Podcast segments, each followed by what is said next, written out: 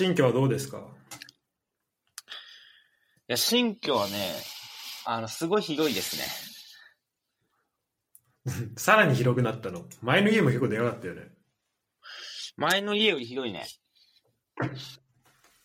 マジか。1LDK で、まあアパートなんだけど、えー、でかいアパートだね。そう、もうね、内見来て、もう、即決した。ここにしますって。マジで？そんな良かった、いや、てか、普通に LDK がでかくないと俺、うちテレビ入んないのよ。確かに。てかいちいち家具でけえもんな。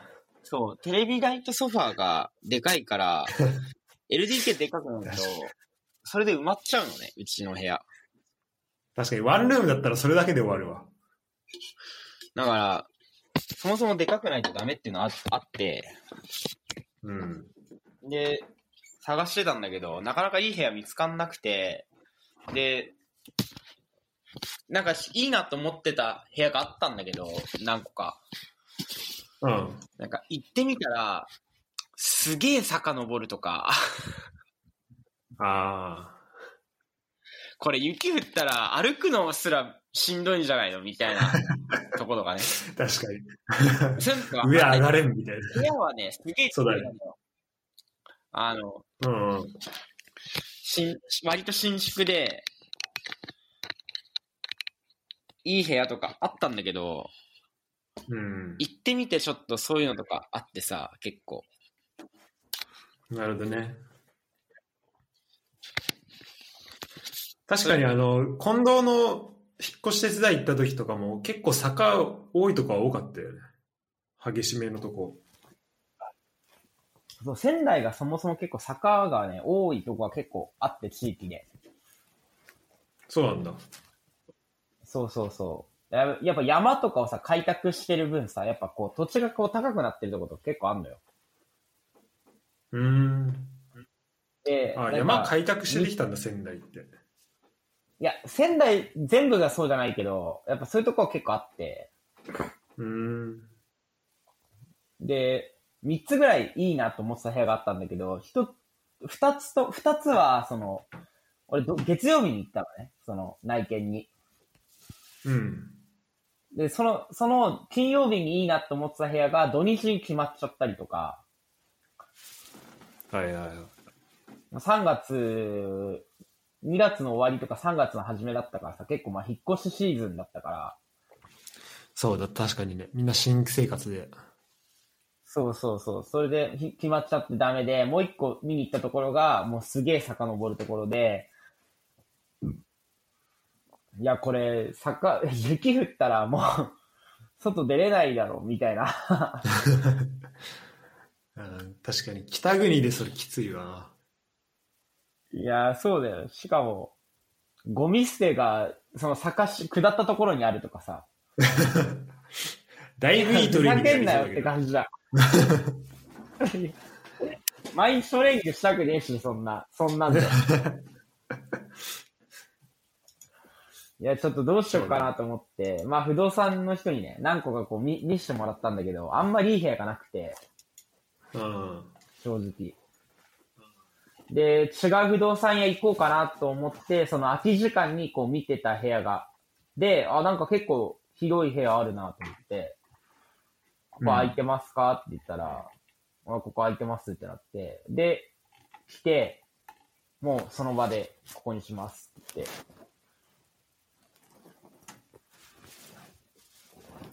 場所はどの辺なの？場所は場所はね、仙台駅から地下鉄で3駅。まあ5分ぐらい。仙台駅から。前のとこはさ、もう、あれやったじゃん。スタジアムのめっちゃ近く、ユアスタのめっちゃ近くだったじゃん。ああ、そうそうそうそうそうそう。あれよりもっと中心に近い感じ。そうだね。あれよりは中心に近い、全然。うん。あ、あれと、仙台駅から、だその前、その住んでたところ、しらすが遊びに来たところは、あの、泉中央駅っていう、まあ、地下鉄の、一応端っこなの、うん一番端っこなの。ああ、そう、終点だってね。そことは逆方面に、そうそう。そことは逆方面に仙台から三駅行ったところ。あなるほどね。じゃあ、まあ、え、じゃあ本社にでも通うことになるんでしょ？ちょっと遠く、あ、そう、本社は。あ車使うからいや、。本社いやいや、車はないけど、本社は近いよ。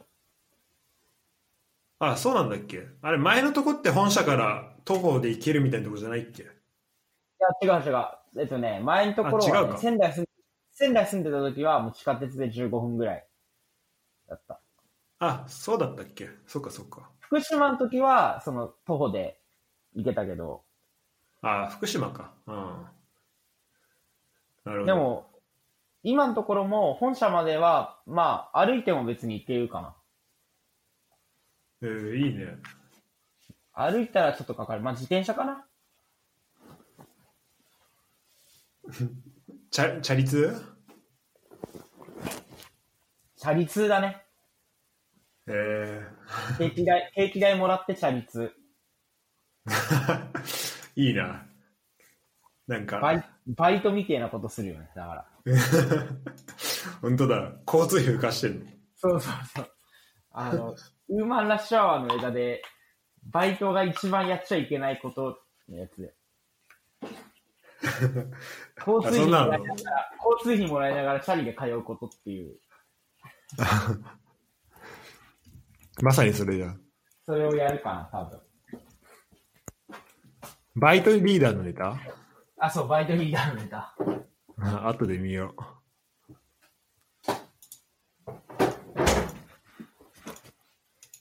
まあ今日は久々のあれですよ。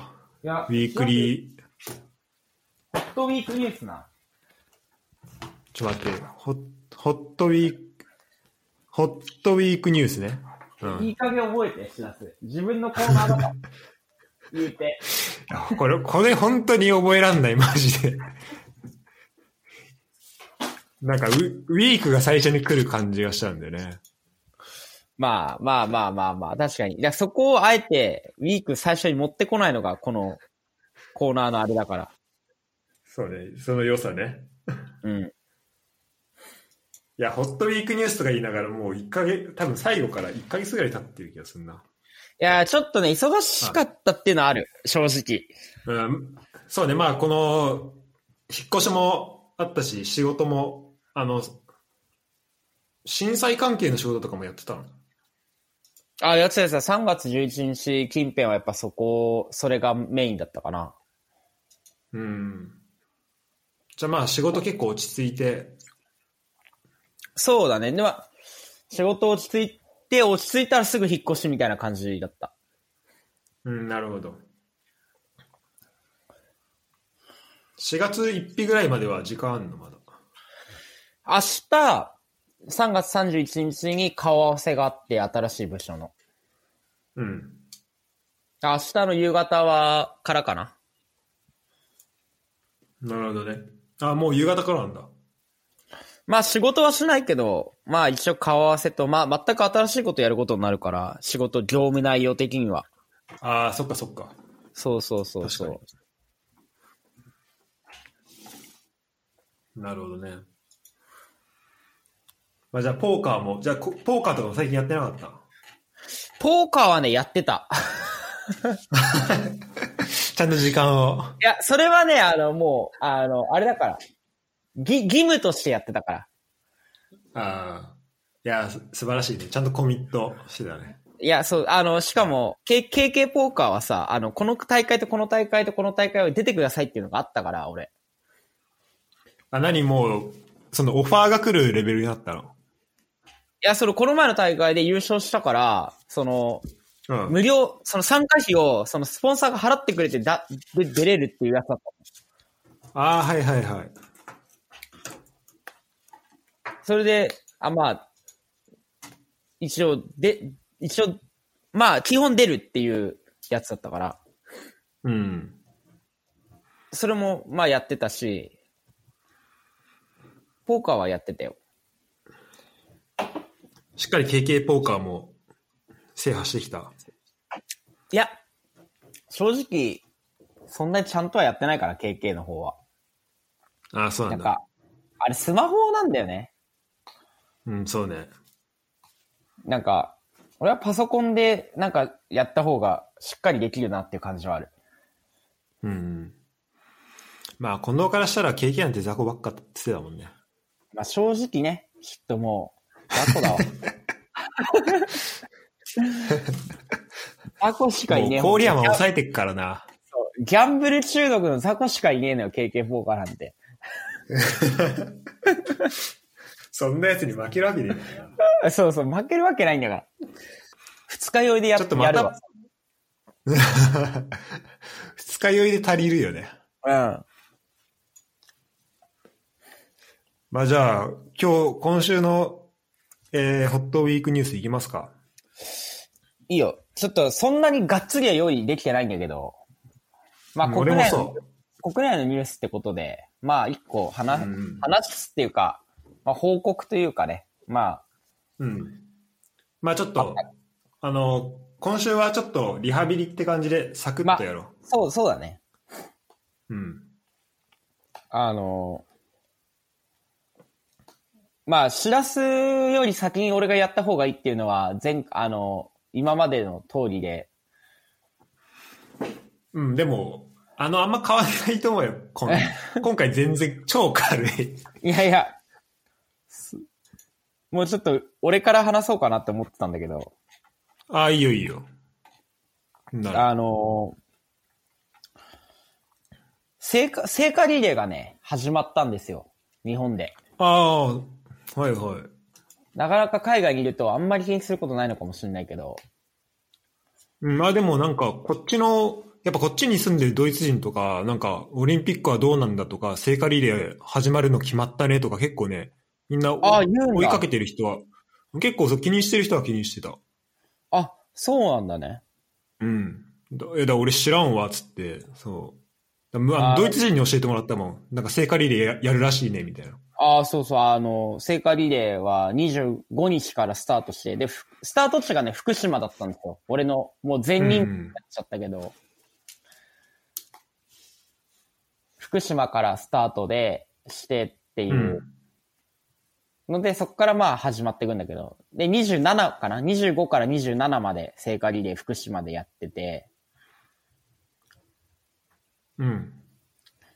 で、その後は栃木に行くんだけど、うん。一応その聖火リレーがね、まあ、あの、まあ、予定通り行われてる、行われた、行われているか、行われているってことで、はいはいはい。本当は俺25日に仙台で、その、引っ越し荷物受け取って、26、27は聖火リレーの仕事に行くはずだったのね。もともと。あそう、うん。なんだけど、そのコロナで、その、まあ、規模が縮小っていうか、その、まあ、なんていうの、密にならないようにとかってさ、まあ、人数制限とかしてたから、確かに。そそう。だから、そう、まあ、そんなに人いらないなっていう風になって、まあ、スポーツ部の人がやるからっていう風になって、結局、行かなかったんだけど、俺。まあそうだよね。まあその、あんまり人数かけらんないもんね。そうだね。まあ、来る人もね、やっぱ制限させられるから、うん。もうなんかあんまり、あんまり聖火リレーのニュースやってなかったなっていう風な感じは持ってんだよね。正直。日本で？日本で。ああ、そうなんだ。本当ならね、もう連日聖火リレーのニュースになるはずなのよ。うんうん。だって、今まで聖火リレーのニュースってさ、まあ、この前のリオ五人でもロ、その前ロンドンでもそうだけどさ、やっぱりニュニュースになってたと思うんだよね、結構。うんうんうん。なんか誰が走ったとかさ、出るよね。そうそうそういや、やっぱもう今年はもう、コロナでね、それどころじゃないっていうか、なんなら聖火リレーやるべきじゃないみたいな、オリンピックやるべきじゃないみたいな声も出てた中で、うんうん。まあ観光してるから、なんか、ちょっと大々的にやりづらい感じは、そう、大々的にはやりづらいね雰囲気としてそうそうそう。うんでもまあ、だ本当はね、聖火リレーの初日のスタートがね、なでしこジャパンだったんだよ。ああ、うんうん。でなでしこか見たよ、俺。なでしこジャパンが走ってっていう感じだったんだけど、まあ、沢とか、まあ、あと海外にいるね、川澄とかね、その辺はもう、あの、辞退してうんうん。出なかったんだけど、あとあの、ラグビーの稲垣もなんか辞退したっていうの見た。あそうそう。結構ね、あの、だふけ今回さ、オリンピックのさ、一応名目がさ、復興五輪だったのよ。うんえその、福島とか宮城とか、その東日本大震災から10年っていうのがあったから、うんうん。もともと。消えたな。うわ。あ、ごめん。それで、えっと、ふ復興五輪っていうね。まあそう、ね。興五輪っていう、その名目でやってて、うん。で、まあその、まあ福島とか宮城とか、その被災地の現状を、ふ聖火リレーを通して、そう、世界に発信するみたいな。うんうん。そういうやつだったんだけど、まあ、ただそのコロナでね、その、そういう人が集まるイベントをやるの自体どうなんだみたいな話になって、そうね。で、まあその復興五輪っていうのがいつの間にかそのコロナに、う打倒コロナみたいな、コロナに打ち勝つ五輪みたいな感じになっちゃったから、うん。だからちょっとその、被災地というか、その福島とかにいる人にとっては、ちょっとなんか、名目が変わっちゃ、変わってきちゃったな、みたいなうん。感じにはまあこう、なりつつある、なっちゃったのかな、みたいなね、感じはあるよね。まあちょっといろいろ乗っかっちゃってるよね。そうだね。正直、その、復興どうのこうのっていうよりかは、コロナでできるのかできないかっていうところに、こう、焦点がいっちゃったからさ。そうね。本当はだからその、まあ本当はっていうかまあ、ね、もっと大々的にこう、いろいろ取り上げてもらうはずだったんだけど、うん。で、結構著名人とかもさ、福島結構走る予定だったから、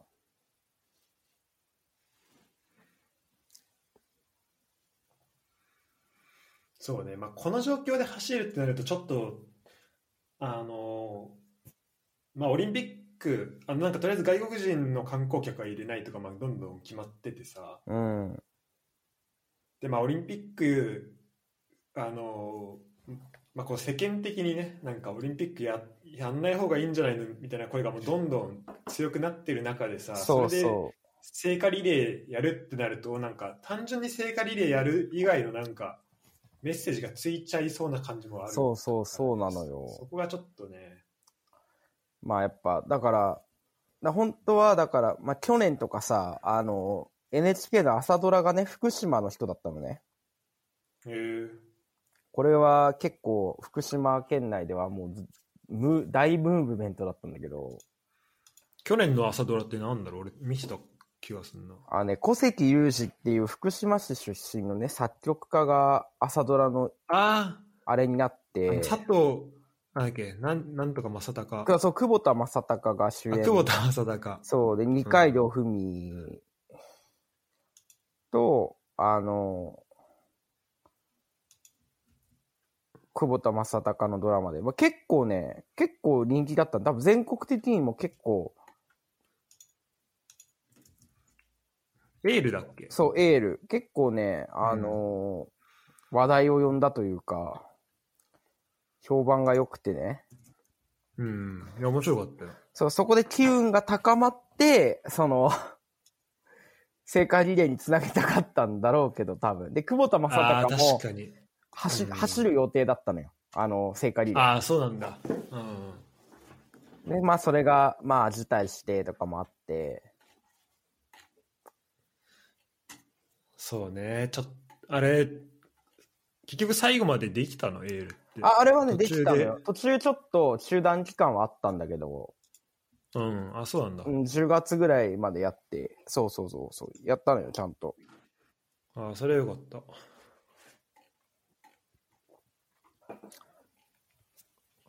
そっか。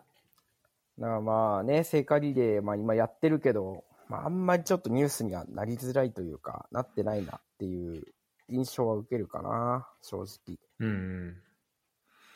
日本のニュースって今何やってんの？どうかな？すちょっとスね、エズ、スエズ運河？さ、あ、あの、船？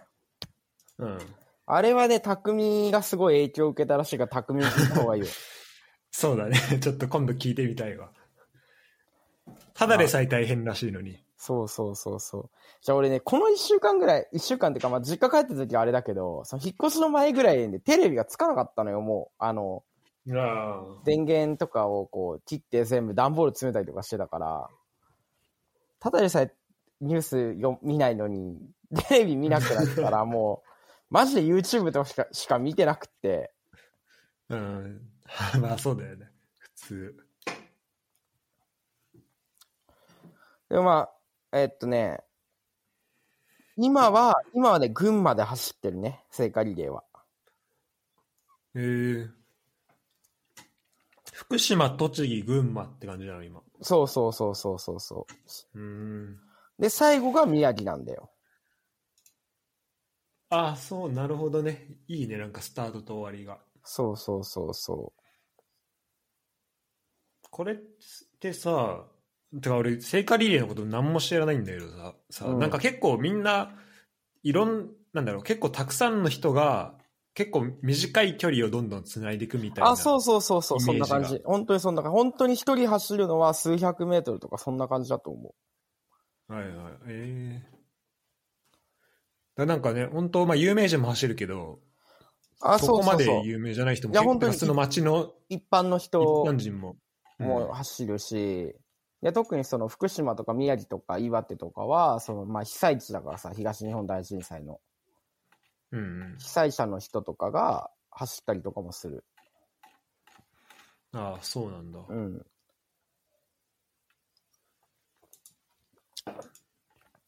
でも基本やっぱりなんか、なんかトピックがある人が走るのかななんかもう、本当にまっさらな一般人っていう感じではないかもしれない。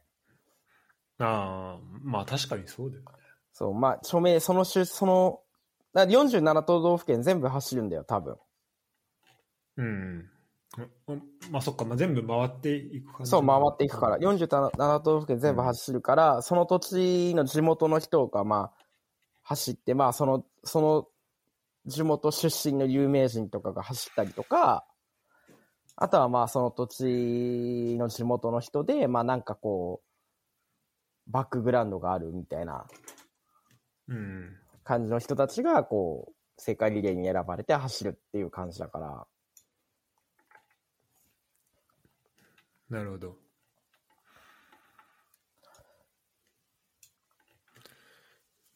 今度はなんかオファーあったっていう話を、噂を聞いたけど。聖火リレー。うん。まあ、だからまあ、ちょっとランニングもしてたしね、もう全然、いつでも走れる準備はしてたよ、俺は。正直。正直ね、まあ、そんくらいだといつでも走れた。あ、アンカーでしょ？いや、もちろん俺アンカー以外走んねえから。アンカーかスタートでしょ、当たり前じゃん、そんなの。やだよ。そんな途中両方、確かに両方いけんじゃん両方いけ福るよ。島でも、そうそう福そうそう島、。スタートでも、あそうそうアンカーでもそうそう。両方いけんだ。だ本当はだから福島でスタート走ってアンカー宮城で走るっていうプランあったんだけど、何 両 両方やんの。いや、だいぶ、それはちょっと欲そのためにこの引っ越しの期間で出てきたみたいなことあるけど、ちなみにスタート誰だったの？だからスタートは、だからその、なでしこジャパンだよ。ああ、結局、なでしこジャパン、あ、まああみんな走れなかったけど、そう全員は走れなかったけど、まあ、主要メンバー、あの、当時ワールドカップ優勝した時のメンバーが、そっか、それも2011年だもんな。そうだよ、10年前だからね、ちょうど。そっかそっか。まあ、なでしこ、まあね、まあ、なでしこジャパンはちょっと勝てないよ、さすがに。いや、さすがにアンカーはね。アンカーは誰なんだろう。宮城で走る人誰なのかな聖火マラソン、あ、聖火ランナー、聖火リレーアンカー。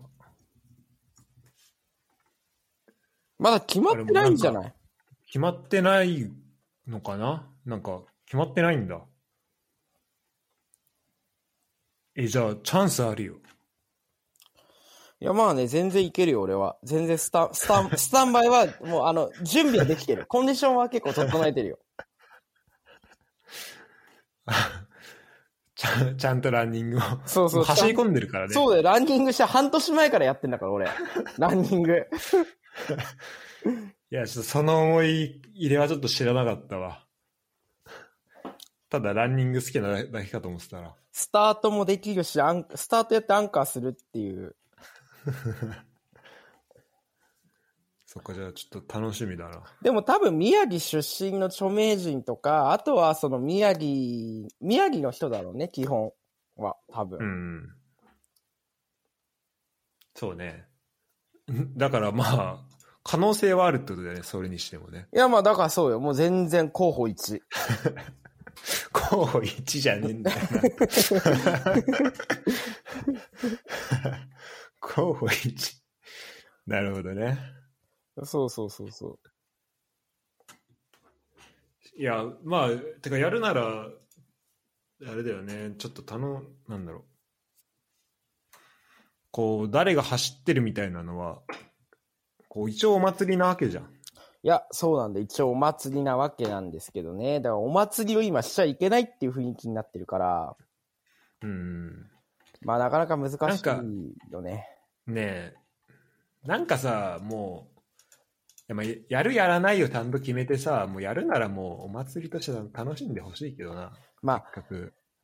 まあでも、人が集まるとかは別として。うん。いや、まあ一応やるはやるっていう方向では今進んでんだよ、多分。多分っていうか、うんまあ一応ね、そのだから外国人の受け入れをしないで、日本国内でやるっていううん。感じにはなってるから、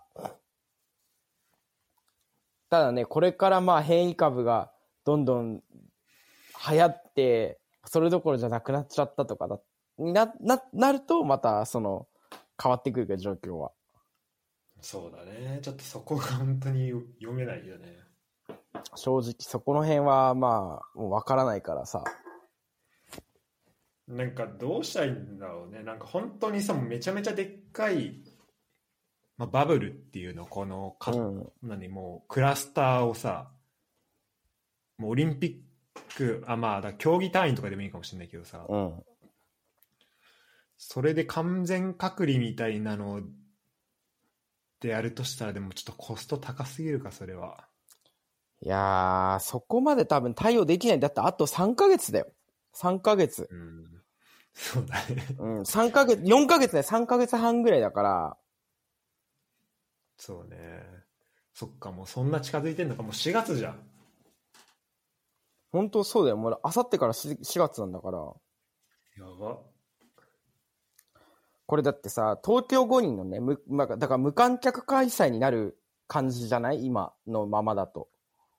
そうだよね。うん。その、まあ、と、特に、とりあえずまあ外国人は入れないってなって、日本人も、その、どれだけそのね、スタジアムに呼んでやるかどうかわからないじゃん。もしかしたら全部無観客になるかもしれないし、あり得るね。その時の経済損失だって約2兆円だよ。うんそうだね。2兆4000億円、4133億円。これもう、これすごい額だよね、この経済損失って。うん、そうね。でも逆にこれ日本じゃなかったら大変なことになってたんじゃないかなっていう感じはするけどね。うん。だから日本だからまだ、まあね。あの、ちょっと経済が、あの、そんなに安定、日本ほど安定してないところだったら、まあいや日本がどれだけ安定してるのかっていうのも あるけど。でもそうでしょう、多分。だ本当にだからこれが南米とか、それそれこそさ、リオブラジルとかさ、そうねア。アフリカとかでもう10年ぐ、10年とか20年スパンで、そこのオリンピックに合わせて何かをやってての、このコロナになって、だってもう、経済を立ち直せないレベルになっちゃうよね、多分。うんうん。だそれで言うと、ちょっとこの投資的な感じじゃん、もうさ、うんオリンピックにかけ、なんか、今までのやり方としてさ、なんかオリンピックで一回こう経済も復活そうさせそうるとかさ、そう。それは多分、もうできなくなっちゃったから、それが。もう完全にね、できないよね。うんまあ、それはもう、まあ、しょうがないことだけどね、もう、こればっかりはしょうがないことだけど、正直。うんうん。だからそのなんかやっぱオリンピックのなんかもう楽しみ方というかさ、それをちょっとやっぱ変えていかないといけないと思うんだけどな。そうだねなんか、だもう、オリンピックだけじゃなくて、もうそもそものこういうイベントごと、自体をもう、ちょっとね、その、変わってきてるからさ、もうんうん。う、全部において。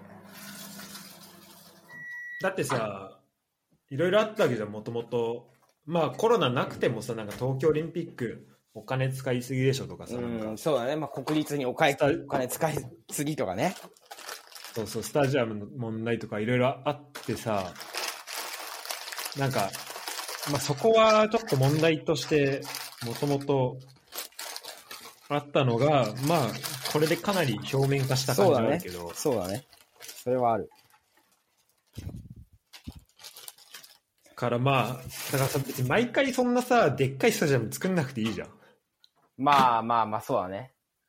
うん。でもこれはさ、これに関してはさ、もう、国のトップがさ、決めたことじゃん。それでもうんううん国民もある程度納得して、だから国民全体でもうこの投資をした感じだと思うのよ、俺の中では。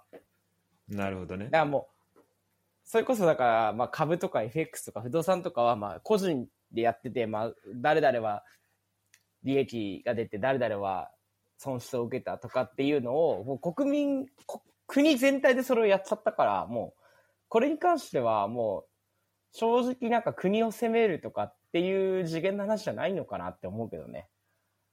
うんうん。まあなんか、まあ責められることじゃないかもしれないけど、こう、今後やっぱ、このし失敗はちゃんとまあまあこそうだね。それは生かさなくちゃいけないし、まあ多分うん他の国は多分参考にするだろうね。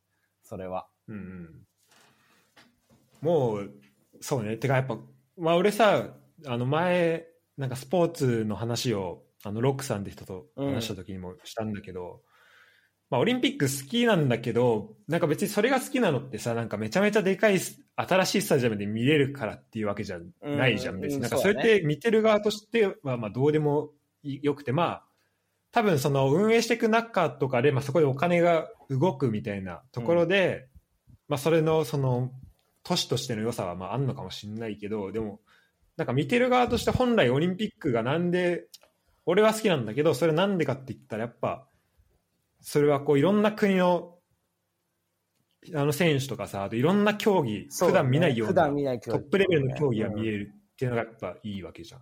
そうだね。だからそこにもうちょっとだけこうなんか軸が戻ればいいなっていうふうにはだそう考えると、全部その配信で見るってなったら、そうだねよよりそのいろんな競技とかに触れる機会は増えるかもしれないよね。その、うん、確かに特に日本でやってるわけだから時差もないしさ、うんうんこのオリンピックを機に、こう、初めて見た競技でなんか興味を持つとかっていうのは、その無観客で全部配信でやるってなったら、それはあるかもしれない。だからそれこそなんかあと3年後ぐらいにこのオリンピックがあるとしたらうん。なんか今言ってもさなんか、まあ、みんなスマホで見えますとかさ、まうん。あ、家で見れますとかってあるけどなんかそれってちょっとなんだろうこの同じスポーツを見てるっていうのがさ共有されてる感じがあんましないじゃん、だかうん。ら盛り上がりの感じがなくてでそれって、もしかしたらなんか VR とかあと AR とか使ったらもっとこう、うん。より、なんかそうこうスタジアムで現地で見てる感とかさ、隣に友達がいる感じとか、なんか誰かと一緒に見てる感じとかがもっとこう伝わってくる感じで見れるのはもしかしたら次のパリのオリンピックとかはなんかそういうのがあるのかもしれないパリで、見れるかもね、パリでそういうオリンピックが。俺らの庭でそうそう、もう庭だから。何でもわかるんだから、パリのことは。何でも聞いてって感じだよね。本当にそう。パリすぐに笑うから。パリとバルサとなんとも庭。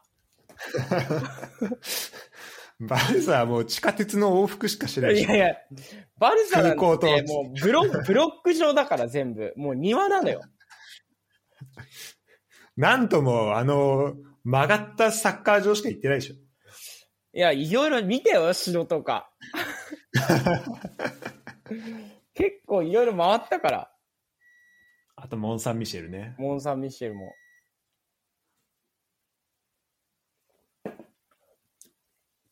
まあ、そうだ逆にちょっと、オリンピックがどんな感じで進んでいくのかなっていうのは、ちょっと見たいなと、そうだよ。最近思ってるかプラス、あと、パラリンピックもさ、もしかしたら結構見れるかもしれないじゃん。その、配信になったことによって。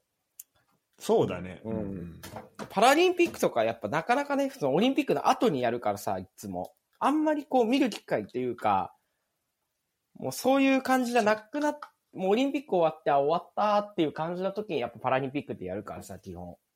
うん、そうね。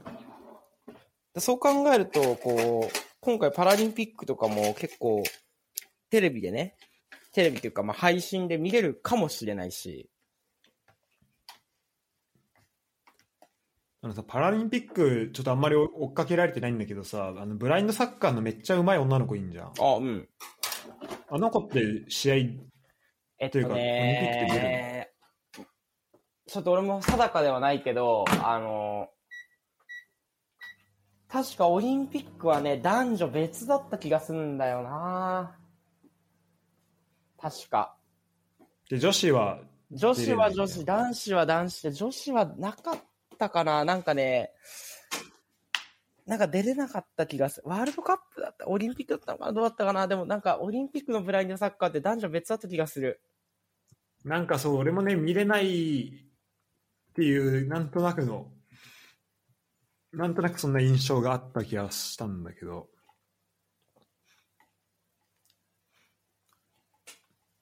うん、男子と女子で分かれてるんじゃなかったかな？確か。あの、菊島選手だっけ？えーっとね、なんだっけ、俺ね、一回取材したのよ、その子。あレッツランドでしょ？レッツランドと、あとね、全国大会菊島そ、そら、そらちゃん。そらちゃん。あの、すご福島出身のブラインドサッカー日本代表の人がいて、うん、その選手を取材しに行った時に、その選手と同じ、と同じチームだったの。その菊島そらちゃんが。うん。で、で、まあ、ブラインドサッカー、まあ、サッカーやってたから、まあ、ブラインドサッカーもまあ、それなりに結構見てて面白いなと思って、練習をに、こう、一回見に行かしてもらったんだけど、うん。俺多分、しらすに話したよね。なんか、すごい子がいたみたいな。あ、聞いた聞いた。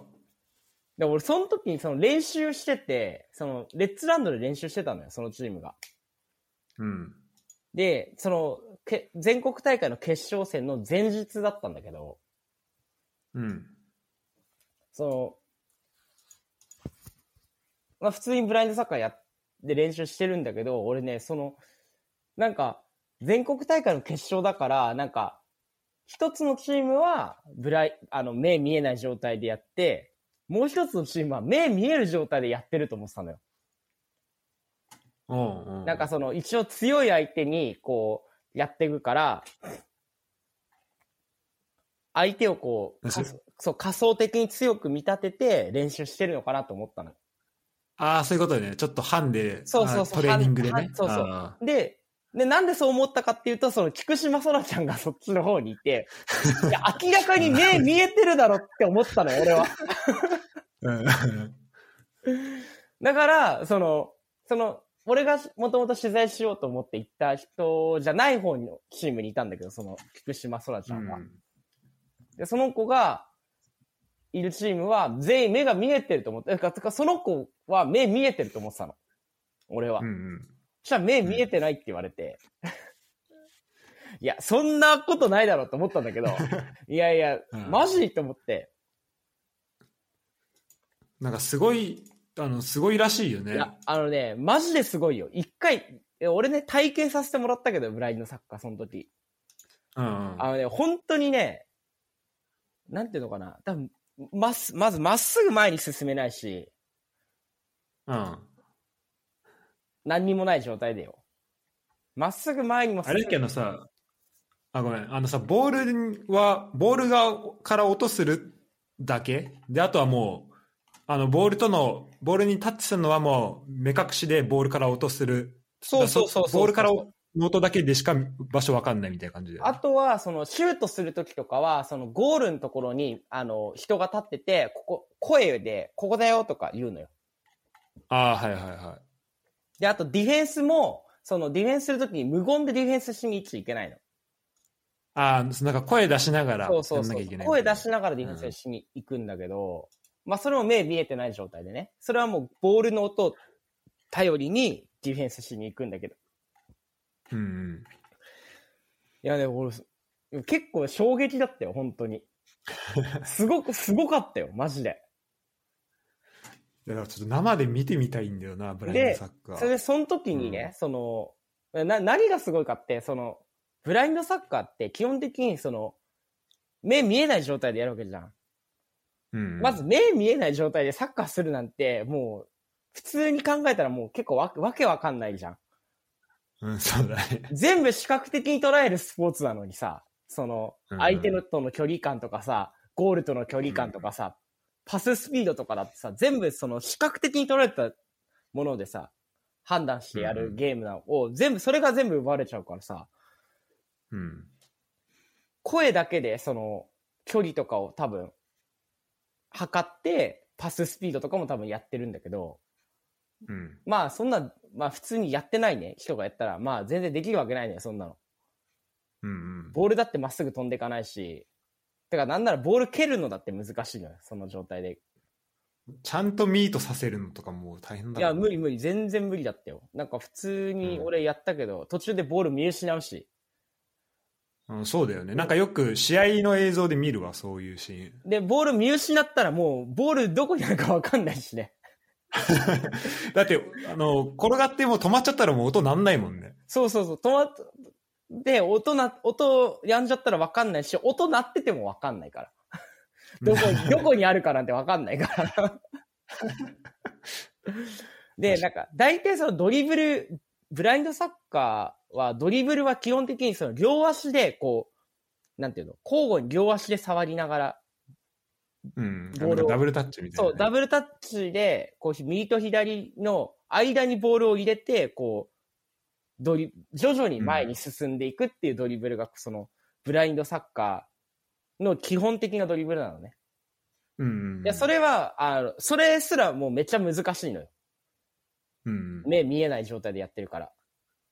そうだよね。まあ、それでなんとかボールをキープできたらいい方って感じで、それでうまく、うまい選手はそれが、そのドリブルがちょっと早く。早くできて、前、前にどんどん進んでいけるっていう。だからそのディフェンスがこう声出して寄ってくるのも、うまくそのボールと体を入れ替えたりとか、体を入れたりとかして、こう、ちょっと回りながらとかやって、いこう、進んでいくっていうのが、まあ基本的なブラインドサッカーの、そのうん何？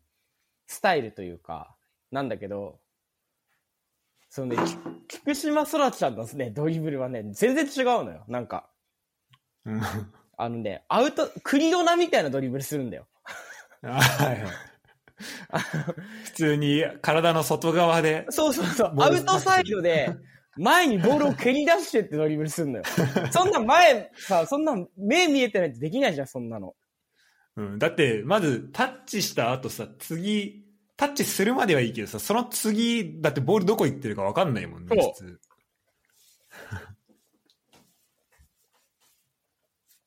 だそれ見えてないとおかしいもんな。うんだから、俺この子はボール見えてるんだと思って、うん それは思うわ。あ、一応その、明日決勝戦だから、まあそういう子を入れて練習してるのかなってずーっと思ってたの見てるとき。まあそれにしても結構うまいな、ぐらい。女の子ああ、だし、そうなんだ。女の子だし、まあ高校多分1年生、2年生とかぐらいなんだよ。多分。うん。で、あの、でもそれにしてもやっぱちゃんと止めて蹴るはできるんだなぐらい。やっぱ経験者なん、やっぱそれなりに経験者なんだろうなぐらいで思って見てて。で、終わって、なんか話聞いてたら、なんか、あの子は、その、ブラインドサッカー界の中でも、あの、一番有名な子なんですよって言われて、うん。え、目見えてな、あ、あれも目見えてなかったんですあの子も目見えてなかったんですか？って言って、あ、いや、見、見えてませんよって言われて、ええー、と思って、うわえー、そうなの？と思って、めちゃめちゃねうんめちゃめちゃキックフェイントする、してましたけど、目見えてないんですか？みたいな。マジで？えーそうなんだと思って、で、次の日ね、その、全国大会の決勝に行ったのよ。駒沢の、あの、F 島のホームのさ、スタジアムあるじゃん。味の素？味の素。味の素スタジアムのサブグラウンドで決勝をやってて、うんうん。で、その F 島の試合の前にやってんのよ。なんかイベントとしして結構やってて、あそうなんだ。そうそう、結構人もね、来てんのよ。その、まあ F 島の試合見に来た人とかで、まあちょっと時間、その試合始まる前に結構見に来たりとかしてて、そっかそっか。そう、結構人来てたんだけど、それで、まあ決勝戦ね、だからブラインドサッカーの全国大会の決決勝戦ね。うんうん。ね、それでね、その、菊島空ちゃんね、8点決めてた一人で。おかしいね。いや、おかしいおかしい。いや、そりゃそうそりゃそうだわと思って。まあ、そりゃそうだわ、確かに。そりゃそうだわと思っ一人て。、一人だけお、一人だけちょっとやってる競技違うみたいないもんだもん、ね。、やそう、本当に、いや、でもなんか、そりゃそうだよ。でもね、あのね、ゴールキーパーっては、ゴールキーパーは目が見えるのよ。ああ、そっかそっか。そう、ゴールキーパーって目隠ししないのね。うんうん、ただ、その、前に出る、出る範囲が決まってんの。ああ、そうなんだ。そう、ゴールキーパーは。ゴールキーパーは、これから、これよりは前に出ちゃいけませんよっていうのがあるのよ。あ、なんかエリアがあんだっけ？そうそうそうそうそうそう。うん。いや、にしても、やっぱりなんかその、いや、そんなキックフェイントするみたいなところで、キックフェイントとかすんのよ。マジか、ちょっとマジで見たいんだよな。なんか、で、しかもね、スタジアム、え、その時多分3、400人ぐらい見てたんだよ、多分その時。うんうん。めちゃめちゃ湧いてたからね、スタジアム。観客。すげえって。うわーみたいな。いや、それは思うわ。だって目が見えない子が、普通にアウトサイドで10メートル、20メートルドリブルしてって、で、しかも、ちゃんとかわすんだよ、あい、そのディフェンスを。ん目が見えないとはいえね。うんうんディフェンスも目が見えてないっていうのも、にしても、でもまあ、それはでも、ボール持ってる人もさ、目見えてないから、そこはもうフラットな状態じゃん。そうだね。で、大体まあボールのこう進行方向とかでこう、そうそうそうそう。受けるわけだそうもんね。それで、しっかりアウトサイドで、相手かわしたりとか、ダブルタッチとかで相手かわして、しかもダブルタッチもあのね、なんていうの？モドリッチとかがするダブルタッチだよ。あの、すごい滑らかなダブルタッチだよ。マジか。うん、それをゴール前とかでして、で、うんダブルタッチした後に一回ワンフェイント、シュートフェイ、シュート、フェイント入れてシュで、めちゃめちゃいいところに飛んでるからね、すごい。すごいな。いやいや、すごいなと思って。なんか、俺結構マジで衝撃だった、それ見たとき、生で見たとき。もう途中から、その、取材する人じゃなくて、ずーっとソラちゃん見てたもん。なんでこんなことができるんだろうと思って、ずーっとその子見てた。すごくて。うん不思議だよね、ちょっと。で、その、ファンになるな。うん。ゴールのね、ところにね、その、アシスタントの人が立ってるのよ。このゴールここだよっていうので、うん。そのゴールの端っこがここだよとか。はいはいだその人が言ってるところに蹴れば、ちょうどその、何？ゴールの四隅になるというか、まあね。だから左サイドかでゴール持ってたら、右サイドのゴールの、ポストとバーの間ぐらいうん。のところにその人が立ってて、まあ、その手上げながらここだよとか言ってるんだけど、だからそこに綺麗に飛んでくのよ。だ目、目が、キーパー目見えてても取れないのよ。そっか。いや、そうだよ。だって、だいぶそこに関してハンデあるはずだもんね。いや、そうそう。とキーパーはちゃんと目が見えてて、普通のキーパーがやってるから、うんうん。でそれをだからあんなにバンバン決めるって、なんか、なんかちょっとね、ちょっと考えられないよね。ちょっとなんか、理解が追いつかなかった、その最初見たとき。まあ、あのさ、言葉にししてみたらさ、結構簡単に聞こえんじゃん。この声出してるところに、そう、ボール蹴ったらいいんだ。だよって。うんうん。あ それを目隠ししながらさ い、や、目隠しながらそんな蹴れないから。普通にやったら。だって目隠しされた状態で、あの、前に歩くのすらめっちゃ怖いからね。やった時そうだよね。それでディフェンスが声出して近づいてきたら、もうめちゃくちゃ怖いから。確かにもうそこからだよね。うん。すごいな。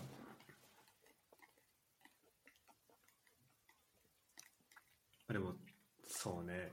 だってシュートフェイントとかもさ、本当はだって、やっぱダブルタッチでこう進めるみたいな感じでさ、うん。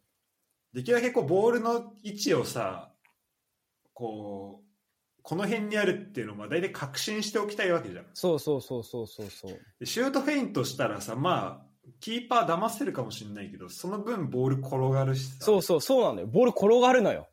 だから、普通に蹴れないはずなの。普通そのに言ったら。後シュートなんて、ねえ、一回シュートフェイントに入れたことによって、ボールがずれるから、いや、そりゃ目見えてたら蹴れるよ、そりゃ。シュートフェイントして。それね。うん。それがこう横にね、数センチとか数十センチずれるわけじゃん、ボールが。そのシュートフェイントすることによって。うん。まあそれをだからね、しっかりそこで蹴っていくから、え、なん、どうやったらそんな蹴れるのかな、みたいな。ねえ。サッカー戦、サッカーボールで数センチずれたら、まあ、結構でかいずれだしね。結構ずるいよ。で、しかもその、ブラインドサッカーってタッチラインがないのね。スローインっていうのはないのよ。壁に囲まれてる中で、うんうん。その、やるもんなんだけど、だかうん。らその、結構ね、あの、体のぶつかり合いとかすごいのよ。ああそう、なんか結構フィジカルそう、だよね。タッ。チラタッチライン際とか。うんうん。なんか、だ俺結構その、一応マスコミの席で見てたから、一番そのタッチライン際でずっと写真とか撮るからさ、見てたんだけど、うん。結構す、結構激、かなりえぐい当たり方するのね。えーでしかもその、バチンってなるような。いや、もうめちゃめちゃなる、めちゃめちゃなる。すごい、すごかったよ。なんか、あこんなにがっつり当たるんだと思って、目、さ、見えてない同士でさ、どこに当たるかわかんないじゃん、だって。いや、本当だね。怖いわ。その普通にサッカーやってたら、まあ、肩と肩で当たるとか、さ、まあやるじゃん。ショルダーチャージとかいう言葉があるぐらいだから、うんその肩で肩にぶつかってくるとかっていうのはまああるけど、目見えない状態で来るから、どこに当たってくるかわかんないわけじゃん。うんうんそれもすげえ。怖いなと思ったけど、だからそだそういうのをこうね、なんか、でもね、しっかりね、ボールをね、ブロックしてね、みんなやるんだよね。ボールブロックして、ちゃんと体ぶつけたりとかするし、菊島空ちゃんに関しては、あの、壁使ってワンツーとかしてたからね。レベル違うじゃん。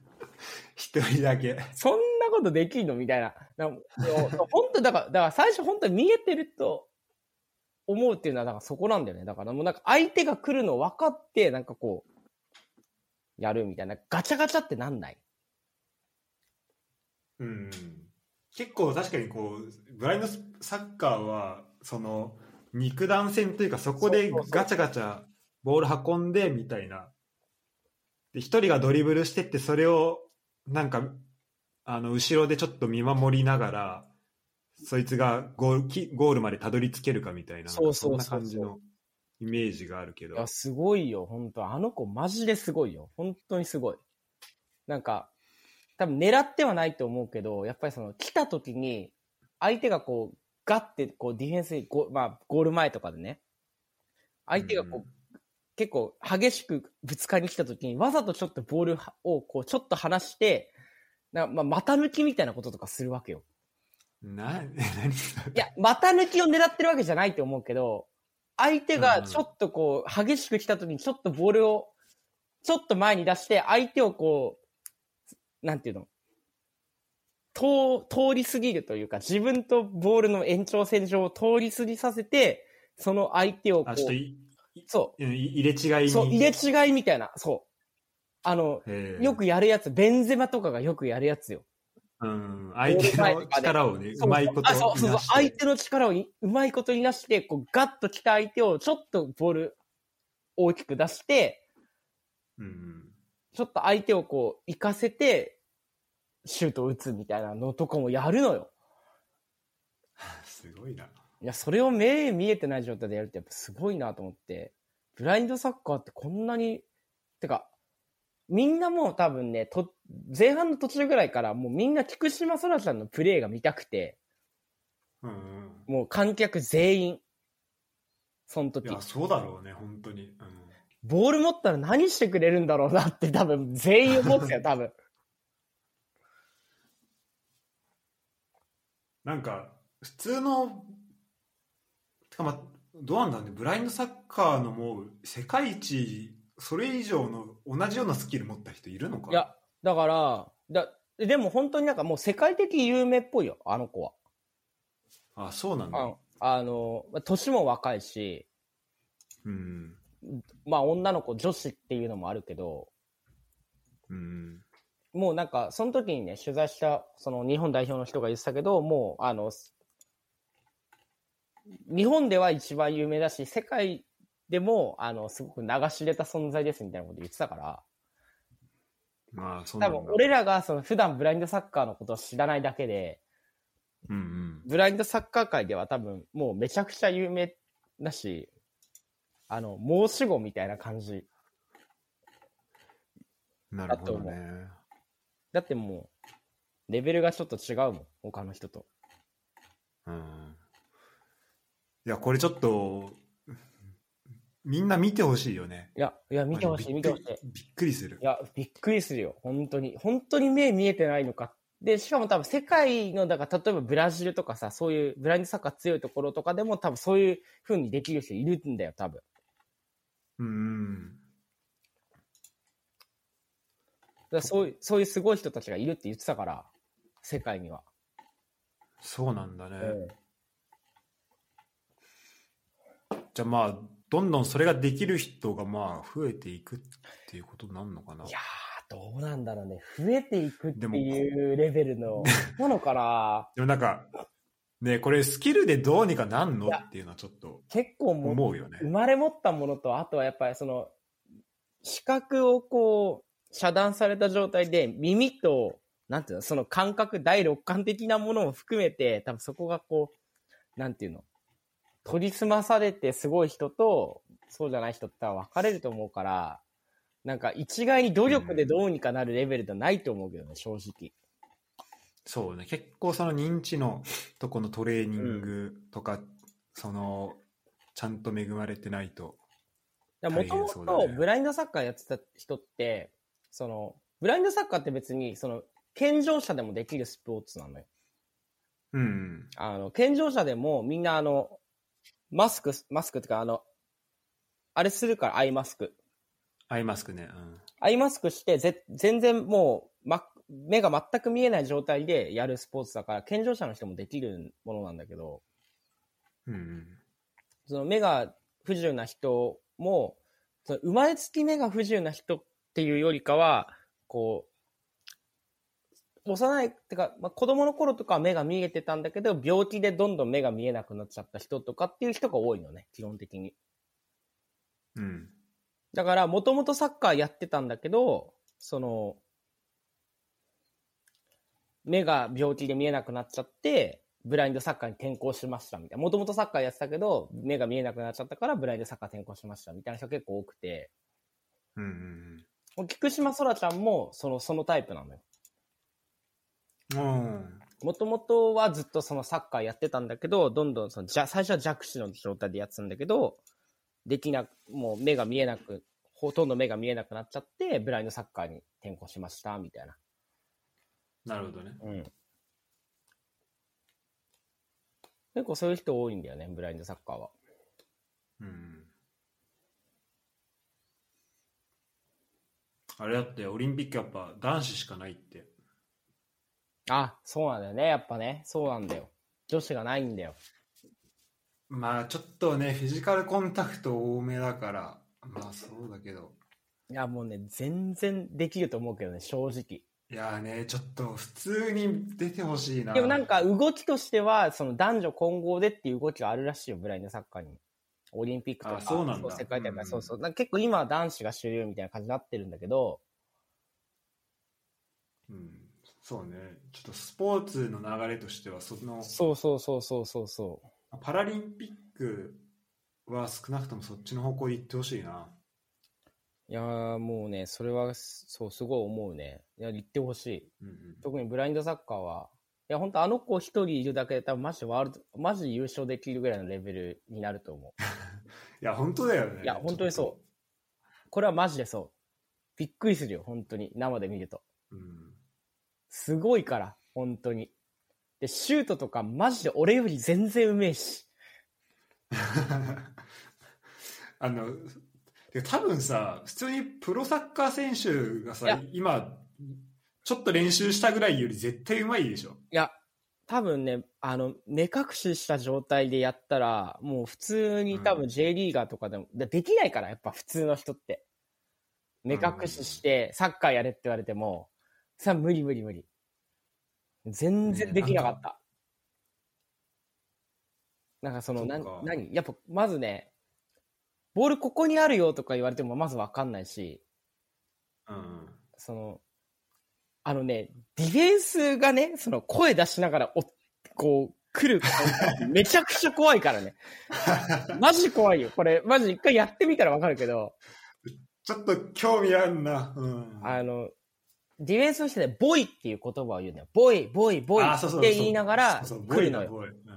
あの、ディフェンス中にね。それはあの、黙ったまま来られちゃうと分かんないから、そう危ないから、ディフェンスの人は絶対に声出さなくちゃいけないっていう、そのブラインドサッカーのルールがあるんだけど、その、うんボイ、ボイ、ボイって言いながらディフェンスしてに来るのよ。だその人たちも、だからそのボールの音を頼りに来るわけ。うん。それね、めちゃくちゃ怖いよ。だってボール持ってたらさ、もう突っ込んでくるわけそうそう、突っ込んででくる、突っ込んでくる。で、その、目が見えてれば、どこに来るとか分かるけど、目が見えてないから、どこに来るか分かんないし、どんな人が来るかも分かんないし、本当だね。めちゃくちゃ怖かった。すごく。だからもう本当に、だから前に進む、ボール、前に進むことも無理だし、な、ましてやその、ボールをね、持ちながら、前に進むなんていうのは、もうあの、やってって言われてできるようなもんじゃないよね、正直。うんうんうん。なんか、それで言うとさ、まあ、スポーツって今、あの、まあ、サッカーとかさ、野球とか、まあ、陸上とかもそうだけど、まあ、こう男女で結構分かれちゃってる、うん、そうだね分。かれてるじゃん。うん。で、こうなんかみんなが本当に一緒に楽しむっていうのは、ちょっともう、もうプロだと特にさ、もうフィジカル的なレベルとかのさ、うん。違いでさ、まあ、なかなか厳しいじゃん。でそうなった時にやっぱこうブラインドサッカーとかそのパラの競技とかは結構その男女関係なくでまあ健常者もねその障害を持ってる人も関係なくできるんじゃないかなって思うんだけど、でもどうなんだね。でもやっぱ、フィジカルコンタクトをするスポーツはやっぱり、まあねまどうあそうなのかね。そそこはねあるからね。そうだからまあ日本人同士だったらどうかも、あれかもしれないけど、まあそれがね、南米の人とかヨーロッパの人とかっていう風になってくる、来て、うんうん。まあその、女、まあ日本人とかアジア系の女性がね、その南米の男の人と体当たりして、どうなるかっていうのはちょっと正直わかんないけど、まあちょっとそうねトレーニングしなかったらきついね、まあ、あのパラリンピックのレベルだとちょっと高すぎるかもしれないけど例えばこれってさまあ正直ぶっちゃけた話もぶっちゃけた話っていうかまあある意味さもうサッカー経験者かどうかっての、まあ、あ。る程度取っ払えるところはあるじゃん。そうだね、そう、ぎそうだね、うん。そうだね、それはそう、本当に。まあ、まあ、サッカー全くやったことなかったらもう本当どうしようもないのかもしれないけど、でも、サッカーやってても結構不自由なところが多かったりとか、あとまあ、ディフェンスのところとかはまあそれこそあんま関係ないと思うしさ。なんかこう、いろんな人がこうなんか参加できるような競技っていうところではなんか、まあ、そういうこう道というか広がり方もあるのかなっていうふうに思うしだからやる競技としてもちょっと面白いんじゃないかなっていうそうそう。だから日本では現にその男女混合でやってんのよ。うんうんそれに、そのパラ、ブラインドサッカーに関してはね。だから、それは大大会レベルとかってこと？あそう、だからその全国大会は男女混合でやってたしさ。てかそっかその発展取ったやつも男女あそう、男女混合だよ。もう、男がチンチンにされてたんだから、そらちゃんに。すげえなそれはそうだね。そう。お日本のその全国大会とか、そういう公式の大会でも、は男女混合でできるんだよ。ただその世界大会、うん世界レベルの大会になると男女を分けてやるっていう風になってるから、そのブラインドサッカーとかに関しては、その男子だけってなってんだよね、多分。なるほどなるほどそうねちょフランスってかパリの時ぐらいにはそこがこう一緒になってるといいねそうだね。いやー、それは結構大事だよね。うんなるほど、まあ、ちょっとオリンピック関係の話をいろいろとしていったけどうん。まあもうあと4ヶ月ぐらいなんでいや、ほんとそうよ。うんまあどうなるのかまあいろいろ全部含めて楽しみだ楽しみではあるねいや、楽しみだよね。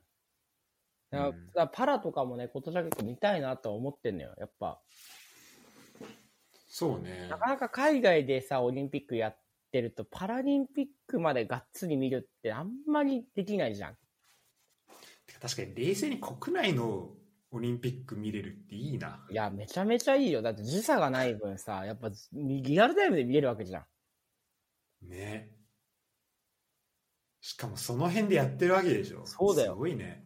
福島だってやるんだ想像し、ねえ確かに考え、あ、福島もやんの？福島は野球とソフトボールやるよ。あ、そうなんだ。仙台はサッカーやるしね。仙台じゃ宮城か。宮城はサッカーやるし。えー、いいななんか普通に別に試合見に行かなくてもいいから、なんか、なんかだんだん羨ましくなってきた。いいね。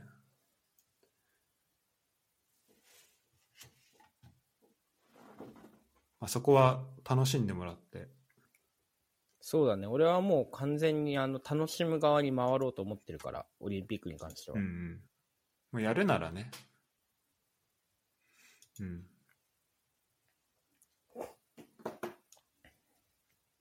そんな感じですか？そうだね。まあ、オリンピック関係かな。完全に。じゃあ俺の、ほい、行く？うん。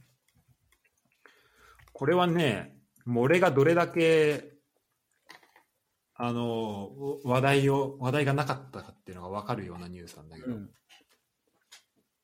えっ、とね、5時間前のニュースです。何？えっと、インテルがクラブの新ロゴを発表したっていうあ、へえ、そうなんだ。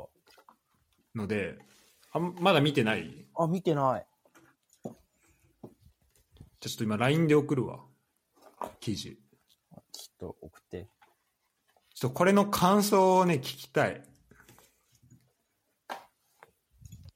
え、なんか変わった？こ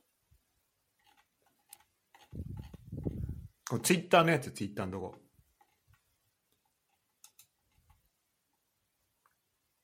え、そんなに変わってなくない？え、え本当に？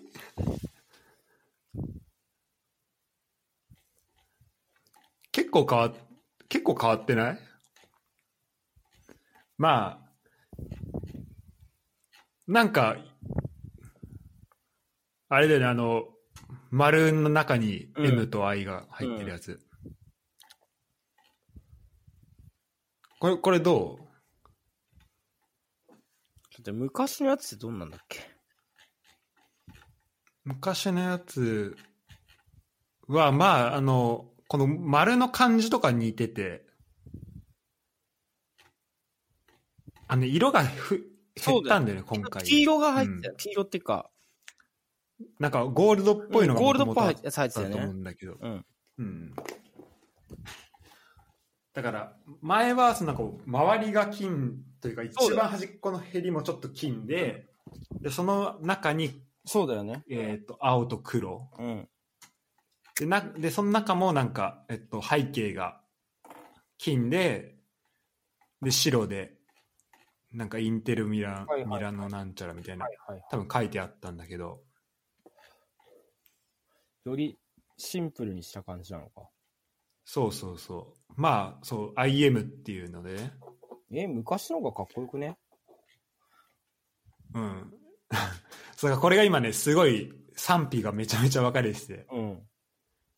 うん。いや、昔の方がやっぱかっこよく見えちゃうんだよね。昔のかっこいいよ。あのこで、で、これをちょっと取り上げたのが、まあ今やっぱこのなんか流れって結構来てるじゃん。うん。あの、インテルだけじゃなくて、まあ、ユーベも変えたし、変えたね。さ3、4年ぐらい前に。で、まあ、あの、シティもちょっと前に変えたし、うんうん。で、まあ、シティのは別にそこまで、あの、ユーベとかインテルほどシンプルじゃないけど、あと FC なんとも変えたんだよね。あ、そうなんだ。うん。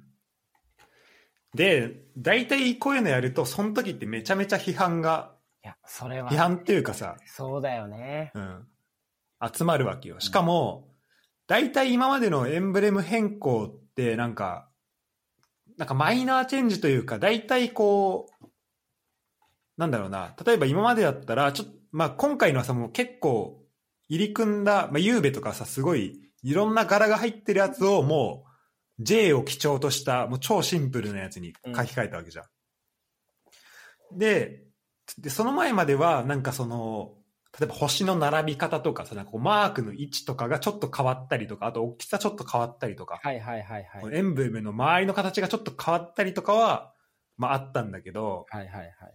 ここまでのなんか劇的な変化って今までなかったから、確かに確かに。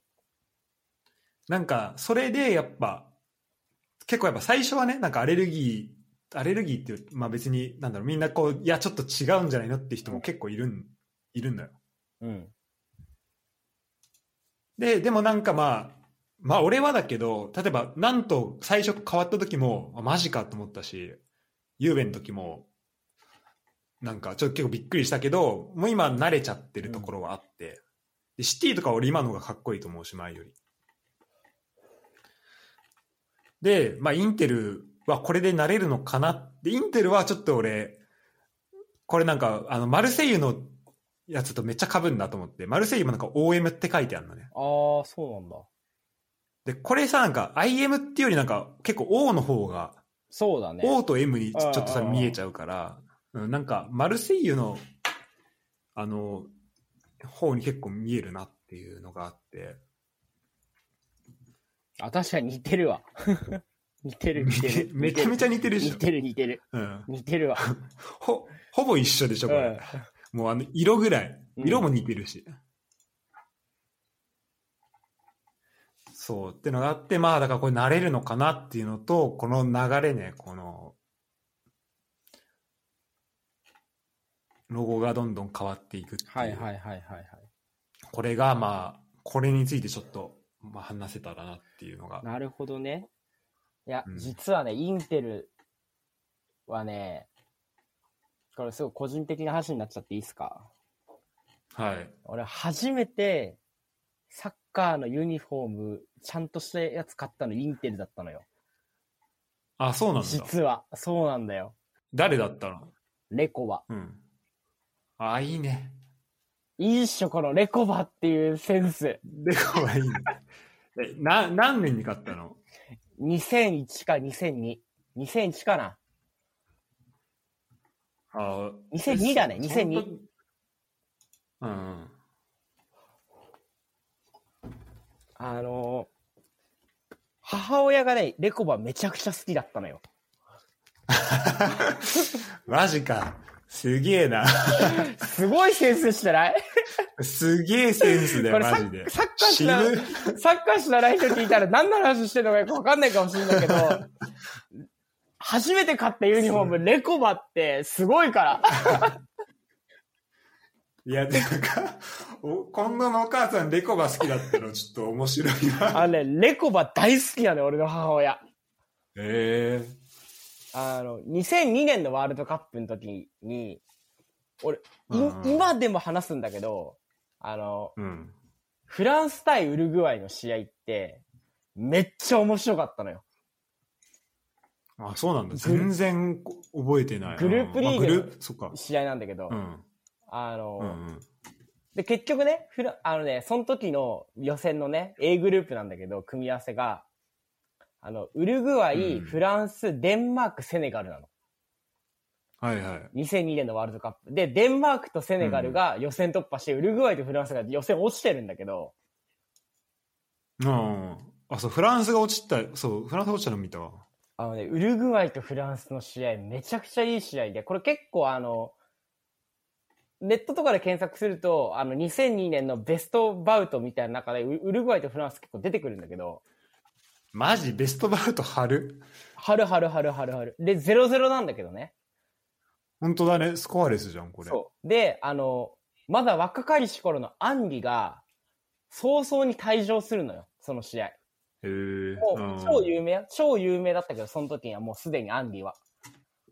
うんうん。アンリが前半のね、20分とか、そんくらいで退場すんだよ。一発レッドで。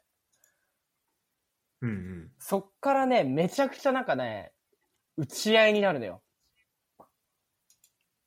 試合試合がどんどんオープンになっていくんだ。どんどんオーププンになってって、で、そこでレコバがね、もうすごいのよ。もう、やっぱ魔術師だからさ、あいつは。ン。うんうん。ボール持ったら、もうなんか起きるみたいな。そう。うんうん。で、なんか、なんか、あんたもやっぱレコバみたいな選手になってほしいみたいな言われてたんだけど、俺小学校の時。いや、あ、そんな願いが。そう。あんなね、天才的なプレイヤーはね、なれないのよ。あんなセンスだけでやってるみたいな。足も遅いし、フィジカルも全然ないし、全然ね、走体力もない。その、センスの塊みたいな。センスの塊、センスと感性だけでやってるみたいなね、サッカープレイヤーなんだけど、レコバって。うん。うんうん。まあ技術はね、めちゃくちゃ高いけど、うんうん。その、俺ね、だからそのクリスマスプレゼントで初めてその、ユニフォーム、サッカーのユニフォーム買ってき、買ってもらうってやつで、何からって楽しみにしてて、で、こう、あの、その時まだサンタさん信じてたからさ、まだ2002年。で小学校2年、うん3年生とか4年生ぐらいで。でね、うんまあ、おサンタさんいるそうんもね。そうそう、起きてね、うん開けたらね、アル、アルバロレコバ、A、A、フィールドレコバ、20番。すげえ。でもめちゃくちゃかっこよかったよ。俺今でも別にき、だ本当大人用のサイズだから今でも着れるのよ。あああ、いいプレゼントだね。いや、そうそうそうそうそうそう。で、やっぱ、でも、まあ俺もなんかそのワールドカップ見ててレコバうまいなって思ってたから、まあ母親がね、熱狂的にそのワールドカップ大好きになって、そうだねプレーを見ていいなって思ったそうそう、顔とかじゃないね。もう、うんプレー、プレーに魅了されちゃってるから、もう、スカパーとか取ってめっちゃ見てたから、セリエの試合。いいな、近藤の母ちゃん。で俺初めて買ってね、買ってもらったユニフォームがレコバだったからね、その、インテルに関しては俺結構ね、思い入れ深いわ、そう、そう考えると。そっかそっか。で、あのエンブレムかっこいいしね、やっぱ、胸についてるやつ。かかっこいいよね。かっこいい。やっぱ縦縞のさ、ユニフォームって今あんまりないじゃん。うん、そうだね。結構昔はさ、結構あったんだよ。ミランとかもそうだったし、ユベントスも縦縞だったし、結構縦縞のユニフォームって海外結構あったんだけど、で、インテルもさ、黒と青の縦縞だったじゃん。うんうんまあそかっこよかったよね、でもそれ。うん。まあ、かかっこよかった、かっこよかっでやっぱその、レコバとか来てくとね、やっぱね、コーチとかにね、やっぱね、一目置かれるんだよね。だからこの子は、なんか分かってるって感じがちょっと出るよね。めちゃめちゃダボダボミーハーでやっ、そう。ミーハーでやってるわけじゃないんだなって。そうそうそうう。そうそう。お前レコバ持ってんのかっつって。そうそう。いや、いい選手だよな、レコバはって言われるんだよ。絶対。確かに。みんななんかその時はさ、やっぱりなんで、シェフチェンコとかさ、うんうんうん。だからそういう選手だったの、みんな。まだ2002年とかだったから、まあ、それこそロナウジーニョとかさ、そうだね。うんブラジルのロナウジーニョ。中盤だとしてもね、そうそうそうそうそうそう。ブラジル代表の10番のロナウジーニョとか、そういうの着てる人は結構ジダンとかね、ジダンとかね。うん、着てる人はいて、やっぱレコバいないのよ、やっぱり。小2でレコバ着てるやついないのよ。そうだわ。それはちょっと一目置かれるわ。なのね、それだから俺、だからそう、今でも結構大切に結構着てるよ。あのさ、レコバの名言知ってる？あれでしょ？あの、虹をかけるみたいなやつでしょ？そうそう。今日の試合が雨上がりのピッチならば、僕の左足で虹を書いてみせるよ。そんなことさ、どんなに上手くても言えないじゃん。かっこよすぎるでしょ。かっこよさ、サッカーの名言だったらさ、結構トップに出てくるやつじゃん、その名言。そうだね。うんうん。でも確かにね、あいつ描けんのよ。虹を。いや、本当確かに本当レコバは描けるね。描けるからね、あいつは。あの、左足一本で、右足本当に使わないから。なんか、めちゃめちゃ勝手な偏見だけど、なんかブラインドサッカー、今日始めてもめちゃめちゃうまそうなめちゃめちゃうまい。めちゃめちゃ、あの、ラボーナめちゃめちゃしそうだもんね、ブラインドサッカーで。ね。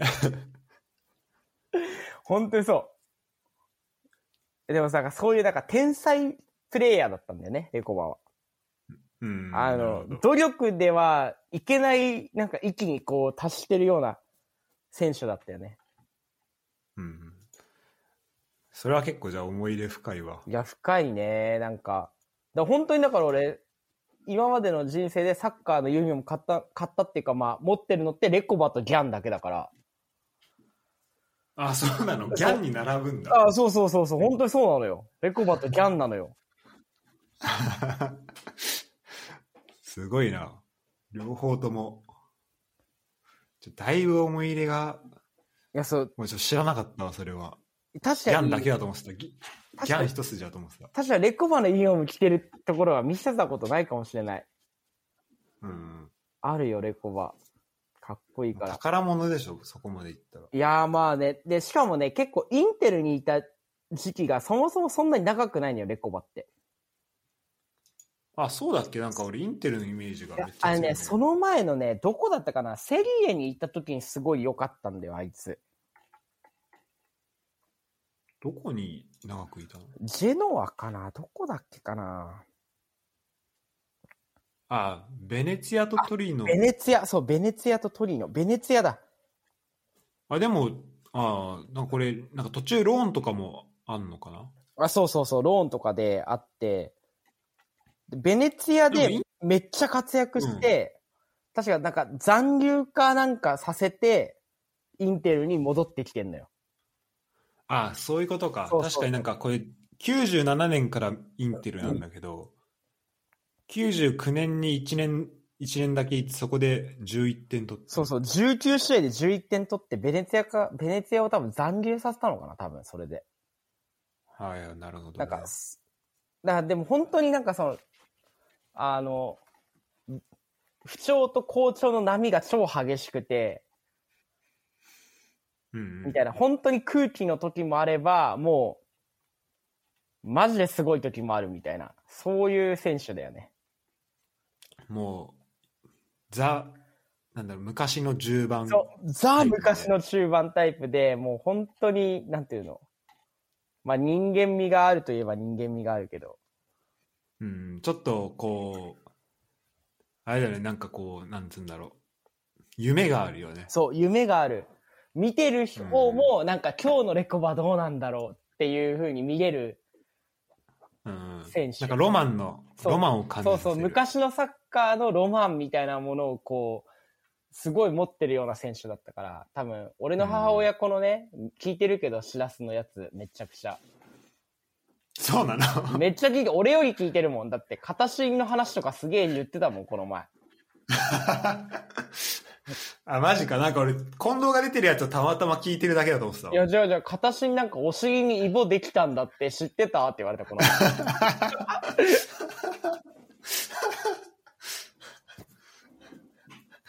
かわいそうにみたいなね。そうそうそうそうそう。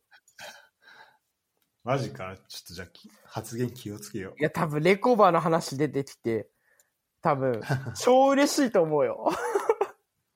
う。そうだね。間違いないな。本当に好きだったからね。レコバ。マジか？ちょっと今度話したいな、レコバの。でも聞いてみたいわ。レコバについて。いや、なんかね、なんていうのかな。ああいうなんか、ピッチ上でこう、オンとオフが分かれてるような選手かっこいいよね、でも。うん。なんか、ま、ほとんど守備とかしないのよ。もうほぼ歩いてるの。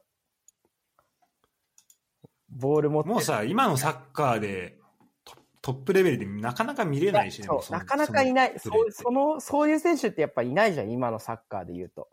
うんうん。やっぱ結構組織的に守備する時代になってるからさ。まあ、どんな選手でも一応こう、ポジショニングとかしっかり考えて守備するけどさ。うんうん。もうそういうんじゃないから。もう、ボール持った時には、もう全部仕事するから、あとはもうよろしくっていう感じの選手だからさ。そうね。いや、そほんとロマンだな。いや、うん、そう。その代わりボール渡してくれれば、なんとかするからっていう感じの選手。かっこいいよね、でもそれって。かっこいい。虹かけるって言ってんだもん。いや、そうだよ。で、本当にかけちゃうからね、虹を。うんうん。確かに、あの、レコバの背中を見たら、まあ、虹かけてくれそうな。そうそうそう。だからもうみんな、やっぱも気がするよね。う、なんとかしてって言ってレコバにボール渡すみたいなね。うん。で、めちゃくちゃやっぱシュートとかめっちゃうまかったしね、やっぱり。ミドルシュートとか。ちょっと、この時代の選手とかまた見たく、見たくなるよね。見たくなる、見たくなる、本当に。それこそやっぱ、あの、ウィーレのクラシックとかにいいや、いや、おかしくないよね、本当に。めちゃめちゃロマンあるのよ。すいたら絶対使うっしょ。絶対使う。だって俺2016年のウィーレで使ってんのさ見せたじゃん、この前。あ、え、レコ、ん？誰よ？え、レコバ。レコバ？あの、送ったじゃん、画像。あ、なんか送られてきたな。あの、ギャン、ドスサントス、レコバのスリートップのあの、ロマンしかないあ、いたい、ああったあったあった。あった あった。あ、そっか。そこに、じゃあそこにいたんだ。いたよちゃんとレコバ。もちろん使うよ、レコバは。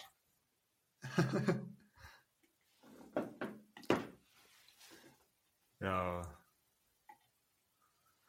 てか、あれなんだね。6年前までやってたんだね。6そうなのよ。年前だともうもう40近いけど。そうそうそう。意外とちゃんとやってんのよ。えー、すごなるほど。いや、でもその何？その昔のものを、こう、何？なんていうの？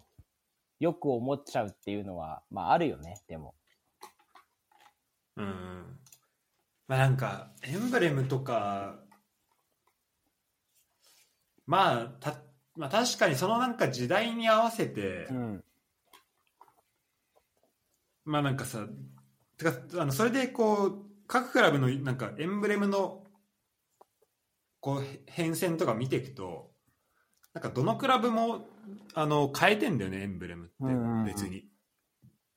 で、チェルシーも2000、何年だっけな ?6 年から今のやつとかだったかな？でもさ、やっぱさ、海外のクラブってさ、もう歴史がすごい長いじゃん。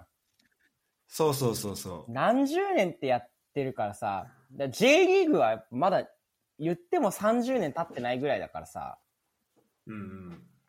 まだ変わんないけどさ。そうね。あ、でもレッツは変わったし、ああ、そっか、そうだよね。そうか。ヴィッセルとか、まあまあ変わってるところは、まあなくはないんだけど、うん。そう、でもやっぱり、ここまでの、じゃあ今の、今やってるような、この、インテルとか、あの、ゆうべで起きたようなことが、J リーグで起きる、起きたら結構すごいなって感じになるけど、そうだね。まだ、まだちょっとね、うん見れなそうな感じは、あるね。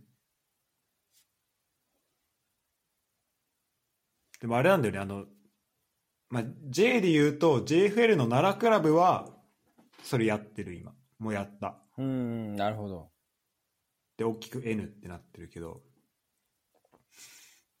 で、まあだから、その、なんか時代に応じてみんなさ、そのクラブの、あ、で、その時代に、で、やっぱかっこいいと思うこととかさ、あとなんかマーケティングとして通用するスタイルに変えてたりとか、まあ、まあ昔の理由が、そう、どこを、それのなんだろう、どこにこう目的を置いたものかわかんないけど、まあ、それであるのは全然いいと思うんだよね。うんで、まあ、その時代によってまあ変わっていくっていうのはいいと思うんだけど、なんか、ゆうべと今回のインテルってなんかもう、まあ、インテルの元々のロゴにどれぐらいなんか意味がこもってたかわかんないけど、うん。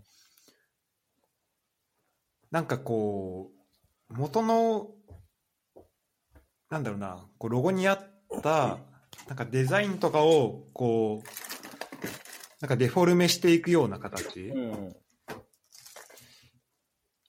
とか、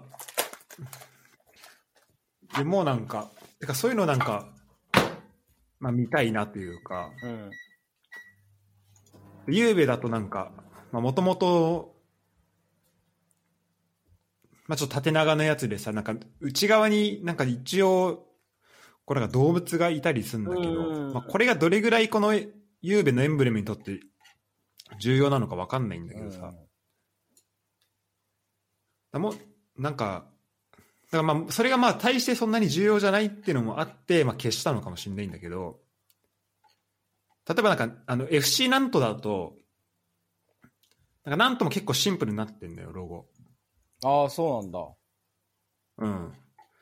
でも、ちょっと画像、あ、じゃあ元の写真と今の写真、あ、てか、そうね、元の写真と今の写真両両方送るわ。元これね。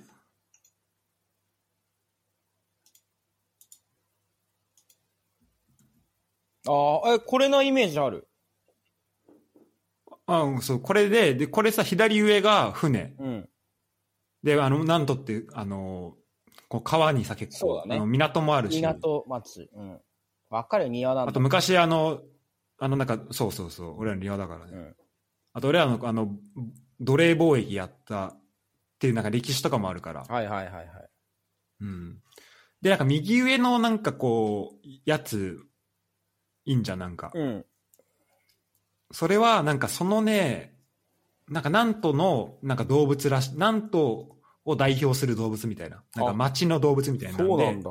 なんか、なんかイタチかな？なんかそんなのが、なんかモチーフになってるらしいのね。へえ。あんまイタチに見えないけど。うん。で、っていうやつで、で、今のやつは、これね、あの N を基調とした。あなるほど。そうなんだ。なんかシンプルになったね、すごいね。そうそうめちゃめちゃシンプルになったでしょ。もう大きく N って書いてあって。うん。で、下にあの、でもこの、イタチだけ残したのよ残してるね。そう。だからか、まあ、これは別にこれがいいとか悪いとかじゃなくて、なんかそこの、どこまでこのクラブの、クラブのアイデンティティとして、今こう、イニシャルを残すっていうのは、まあ、なるほどね大きく。出すっていうのはどこもやってるけど、プラスでなんかどこまでデフォルメしたこのやつをデザインとして入れていくのかなっていうのはちょっと面白いなと思って。確かに。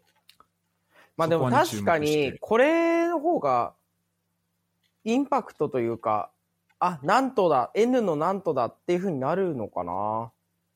うん。そうなんか今ね、見るとめ結構かっこいいなってうん。思っでもやっぱ時代とともにこういうのって変わっていくもんだからね。うん、そうね。流れとか、まあ主流とかもあるんだろうし。うん確かにこの昔のなんとのエンブレムってさ、結構、あの、あったよね、昔。こういう感じじゃなかった、結構。そうそう、この形とかもさ、そう、形とか。なんかこう、詰め込む感じ？いろんなものを。うん、そうそうそうそうそう。で、星とかもさ、こう、クラブが何回うんなんかリーグ取りましたみたいな取りましたみたいなやつね。あるあるあるある。うん、そうそだからそう考えると、やっぱ時代の流れ的にこういうシンプルで、よりなんか分かりやすいみたいなやつは結構あるんだろうな。う。うん。だからまあ、これはね、一個の流れとして、まあ、やるクラブは面白いうんだと思うし、まあ、いいなと思うから、まあだからそれぞれがそのバージョンのやつを作って、作ってちょっとどんな感じなのかを見たいっていう気持ちはうんあるんだけど、なんか全部が全部これに行かなくていいんじゃないかなってういうふうにはん、なるほどね。うん。でも、すごいな、ユベントスさ、もともと、あの、2017年から3年間ぐらいは、その J のモーマークの上に、あの、ユベントスって書いてあったんだけど、うん。それはやっぱ認知まだされてないからさ、ああ、そう J だだけ書いてあっもうん。わかんないじゃん。うん。でも、なんか2000年、2020年から、もうそのユベントスも消えて、もうこれでわかるっしょみたいな感じに J, J だけなっていうね。J だけ。うんいや、昔のユベントスのイメージあるもん。この縦縞のやつ。縦縞ね。ううんん。白と黒の。まあ、これかっけえけどな、普通に。そう、このかっこいいよね。なんか全然違った良さがある。ユベントスだもんだって。うんうん、なんか、そうでさ、別にそこまでごちゃごちゃしてるわけじゃないし、うん、そうだね。これって。うん、かっこいいよね。だから、あの、レッツも、あの、エンブレムじゃないけど、なんか、浦和レッツって書いてある、なんか、あんのよ。新しいロゴじゃないけど、うん。あのね、なんつうんだっけな。これなんて言うんだ？変わった。新しい、なんかね、新しい、あとね、クラブロゴデザインっていうんだ。なんかもう昔はちょっと筆記、筆記体じゃないけど、なんかちょっと斜めになってるうんうん、感じの裏割れって書いて、あレッドダイヤモンドって書いてあるやつが、もともとあったんだけど、あ、これもちょっとリンク送るわこれ2018年だ。2018年に変わったんだよね、それが。へえ。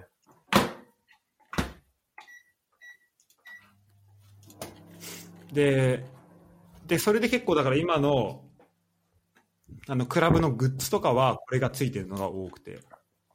なるほど。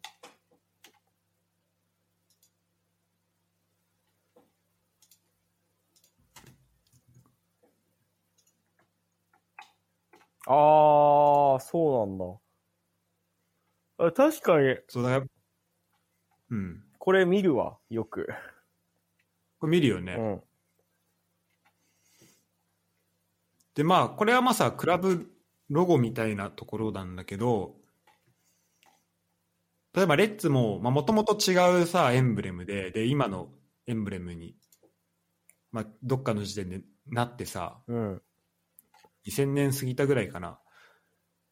で、これもなんか意味としてはさ、こう上にある建物が、まあ、今の最大だったりさ、あと、下にある花がなんか死のさ死の桜かな、うんあ死の花かな？なんかそういういろんな意味があっての、まあ、これになってるんだけど、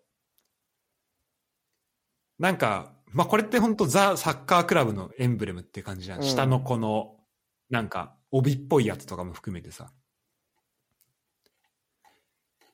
で、こういうのをやっぱりなんか、多分、マーケティングとか、まあ、こう商品出していくときにさ、これが、例えばワンポイントついたものをし商品出すってなった時に、ちょっと、なんかそこを、なんだろうな、つけるとちょっとどうしてもサッカー関係っぽくなっちゃうというか、こう街使いがちょっとしづらいうん。とかっていうのもなんかあるんじゃないかなっていうのは思うんだよね。そういう意味だと、ユベントスのロゴとかだったら、ちょっとワンポイントついてるとかだったら全然使いやすいし、うんうん。なんかあまり色を選ぶこともないからさ。結構どこでも使えるみたいなのは、まああんのかなと思って。だからレッツがもしやるとしたらこれどんな感じになるんだろうなっていうのはちょっと、あの、注目したいなとは思ってるから。ん、なるほど。じゃあまあ最初はね、多分慣れないけど、まあどんどん慣れていくからね、こういうのって。うん。ドラえもんの声優と一緒よ。確かにな。もう昔がいいいい例えだな。昔がいい、昔がいいって言ってんのはもう昔の人だけなんだよね。そうだね。確かに。今の小学生はもう、全員もう今の新しい声だから。ドラえもんの声と言ったら。うん。そこにやっぱり俺らがコミットしていかなくちゃいけないんだよね、多分。本当そうだわ。そこをなんか引っ張っ、足を引っ張っていく存在で。そうそうそう。やっぱどんどんこう時代とともに進化していくもんだから、やっぱそこはもう俺らがこう、アジャストしていかなくちゃいけないんだよ、多分。うん。そうね。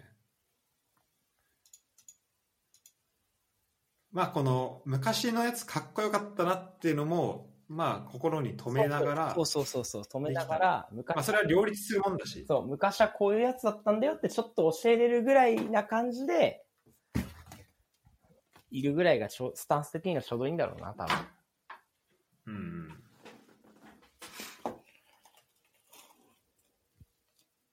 確かに、あの、ゆえっと、インテルのロゴで言うと、うん。あんま中身は変わってないんだよね。なんか FC ってもともと入っててロゴになってるそうだね。うん。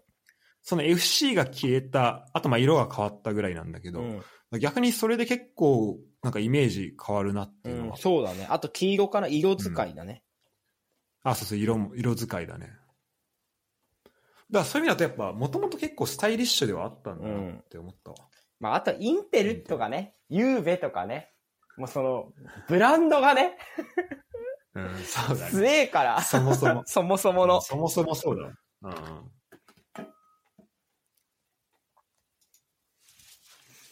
確かに。そなんか、そう、それで今、うん。ちょっと思い出したんだけど、うん。あの、なんか水戸のエンブレムでなんかちょっと炎上したことがあって昔。なんかそうう。いう。うん。でこれちょっとね、ああの、あまり流れ覚えてないから、まあ、その状態で取り上げるのもあれなんだけど、まあ、簡単に言うと、なんかそのエンブレム、なんか水戸のエンブレムって多分、こう、印籠みたいなマークになってるんだよね。うん。で、それってどうなの？みたいな。うーん。今、で、多分そのちょうど流れとしても、多分、ゆうべのそのロゴが変わったりとかしてて、例えば、そのみ水戸のこのエンブレムって、例えばグッズ販売するときとかにちょっと結構工夫がいるよね、みたいな。ああ、そうなんだ。うん、なんかそういう意見だったのかな。俺もちょっとちゃんと覚えてないけど、うん、で、なんかそれを別に、なんだ、そんななんかね、マイナスな意味言ったっていうよりは、ちょっとなんか提案というか、なんかこれかわ、なんか考えた方が良くないかなみたいなことを言った人がいて、でもそれがちょっと、あの、え、これ何じゃあ水戸のエンブレムって浅いってことですかみたいな感じで結構炎上しちゃったみたいな。感じで、なんかそういうのもあったけど、まあ、それぞれのクラブでこう、まあ、アイデンティティとかがあるからさ、まあなんかそこで、なんだろうな、まあそれぞれ、うん、なんか、まあ、それをちゃんとこうキープするとこはししといて、まあ、いいとは思うんだけど、まあ、あとはだからそのクラブがその判断をできるかっていうとこ、そうだね。とあとその新しく変えたやつがやっぱどれぐらい受け入れられるかそれを納得させられるかっていうところだよね。まあそうだね。それで、うん、それとまだに日本 J リーグで、まあ、変化を起こるのかなっていうのもあるけど。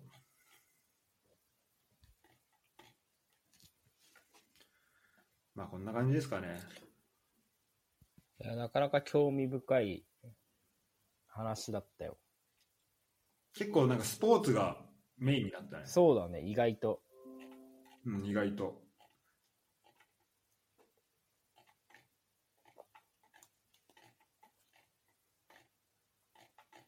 まあ、久々なんでこんな感じにしときます。そうだねちょっと結構思ったより話してしまったしそうそうそう、そうだね。うん。じゃあ、久々の、えーホットニュースウィーク。ホットウィークニュースな。言ったよ、今ちゃんと。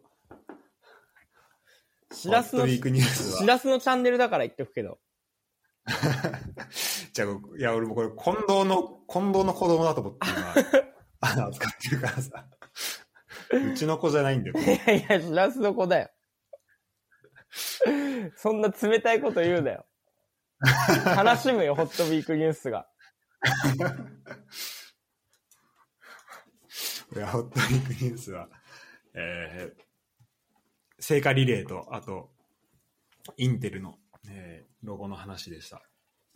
じゃあ、また来週、再来週、また、じゃあ、再開しましょはい。お願いしますう。お。願いします。はい。じゃあね。